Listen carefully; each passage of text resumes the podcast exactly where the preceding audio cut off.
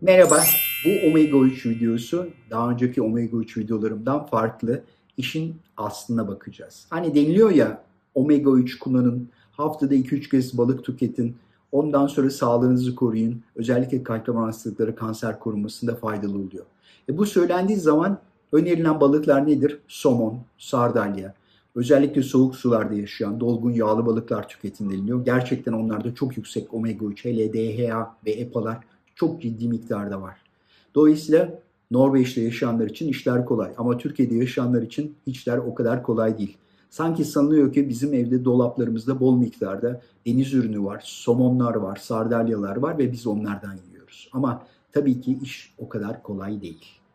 omega üç ile ilgili yapılan bütün öneriler ve çalışmalarda bizi şaşırtacak, ezber bozacak iki üç tane klişeyi isterseniz gelin hep beraber açıklığa kavuşalım. Birincisi şu. Amerika'da, Batı'da özellikle bir takım yayınlanan rehberlerde kullanılan bir takım dozlar var. Şu kadar miligram, şu kadar gram kullanmanız gerekiyor diye. İşte haftada iki üç kez tüketimi de Amerikan Kalp Derneği'nin iki bin on yedi yılındaki yayınından alınmış durumda. Onlar deniliyor ki haftada iki yüz yirmi yedi gram, bakın dikkatinizi çekerim, iki yüz yirmi yedi gram deniz ürünü tüketmeniz yeterli deniliyor. Fakat aslında baktığınız zaman Amerikalıları incelemişler. Amerikalılar zaten önerilen erkekler için bir nokta altı gram, kadınlar için bir nokta bir gram olan düzeyi zaten alıyorlar. Dolayısıyla onlar depoları dolu olduğundan dolayı haftada iki yüz yirmi yedi gram deniz ürünü tüketirlerse işler gayet kolay. Ama gelin bakalım bizim topraklara, bizim topraklarımızda omega üçü mecburen E P A ve D H A'yı dışarıdan aldığımız için o zaman bizim çok ciddi bir şekilde balık tüketmemiz lazım. E, balık fiyatları, balığın seyrek bulunması, kışın hamsi dışında başka bir seçenek olmadığını düşünürseniz işler karışıyor. E peki bizim en kolay ulaşabileceğimiz deniz ürünü ne? Ton balığı. Baktığınız zaman ton balığı üreten firmaların web sitelerinde E P A ve D H A oranları belirlenmiş. Yalnız yüz gram için belirlenmiş. Bunun altını çizmek istiyorum. Bakarsanız bir firmanınkinde doksan miligram, öbür firmanınkinde ise yüz miligram D H A ve E P A var. Peki önerilen dozda ne kadar diye düşünecek olursanız bakın iki yüz elli ila beş yüz miligram. O zaman ne oluyor? Bizim yani kabaca iki yüz elli gram kadar günlük bizim ton balığı yememiz lazım. Bu pek mümkün değil. Bakın gördünüz mü? Haftada iki üç kez balıktan nereye geldik? E peki ben bu kadar ton balığı tüketemeyeceğim. E fiyatını da hesaplarsanız o zaman başka bir seçenek kalmıyor. İşte o yüzden takviye öneriliyor. Çünkü bizim herhangi bir şekilde hele Türkiye'de yaşayan insanlar olarak düşük düzeydeki omega üç depolarımızı doldurabilmek için bizim doğal ürünlerle çok ciddi miktarda balık ve deniz ürünü yememiz lazım. Fakat bu da çok zor bir şey.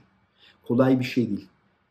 Hem maddi olarak zor hem de alışkanlık olarak zor. Çünkü bizim mutfağımızda balık ürünleri çok zengin değil. Deniz ürünleri çok zengin değil maalesef. O yüzden ne yapılıyor? Mecburen takviye alınmak zorunda kalınıyor. Keşke mümkün olsa da elimizden geldiği kadar bunları doğadan alalım desek ama E P A ve D H A deniz ürünlerinde bulunuyor.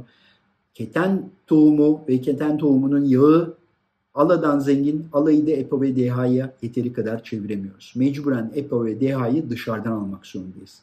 Ve baktığınız zaman piyasada satılan bir miligramlık yani bir gramlık olan balık yağlarının içerisinde üç yüz seksen, dört yüz, beş yüz miligram civarında E P A ve D H A var. Bunlar önerilen dozun ancak karşılayabiliyorlar. Fakat şimdi gelin isterseniz bir aşama ileri gidelim. iki bin on dokuz yılında yayınlanmış olan New England Journal of Medicine'daki bir makale var, bir araştırma. O araştırmada trigliseriti yüksek olanlara E P A vermişler ve sonuçları karşılaştırmışlar ve E P A'nın faydalı olduğuna karar vermişler. Peki ne kadar E P A vermişler? Sıkı durun. dört gram E P A vermişler. Bakın biz bir gramlık bir balık yağı kapsülü aldığımız zaman hani iki yüz elli beş yüz miligramlık kriteri ancak sığabiliyorduk. Ama bilimsel çalışmada kullanılan rakam dört gram. İsterseniz bunun içine ilaç endüstrisi deyin. Ne derseniz deyin ama aralarında muazzam farklar var.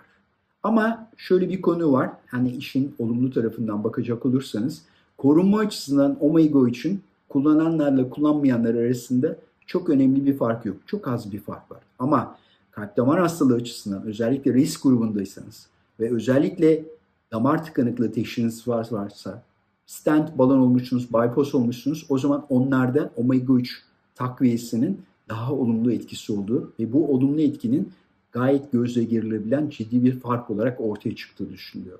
Bakın gördünüz mü? Haftada iki üç kez balık yiyelimden başladık. Nereye kadar geldik? İşte o önerilerin aslında altına bakmak lazım. O önerilerin altında hangi dozlar nasıl kullanılıyor ona bakmak lazım ve ona göre konuşmak gerekiyor. Dolayısıyla siz ilk önce vücudunuzun omega üç depolarını doldurmanız lazım ki takviye ile devam edin. Dolayısıyla maalesef biz bu alanda biraz geri kalmış durumdayız. O yüzden mecburen maalesef doğal kaynaklardan bunları doldurma imkanımız olmadığından dolayı takviye kullanmak zorunda kalıyoruz. Ve kullandığımız takviyelerde bilimsel araştırmalarda gösterilmiş olan yararları sağlayacak dozun oldukça altında. İşte buyurun bir de olaya buradan bakın efendim. Çok teşekkür ediyorum. Görüşmek üzere. Hoşça kalınız.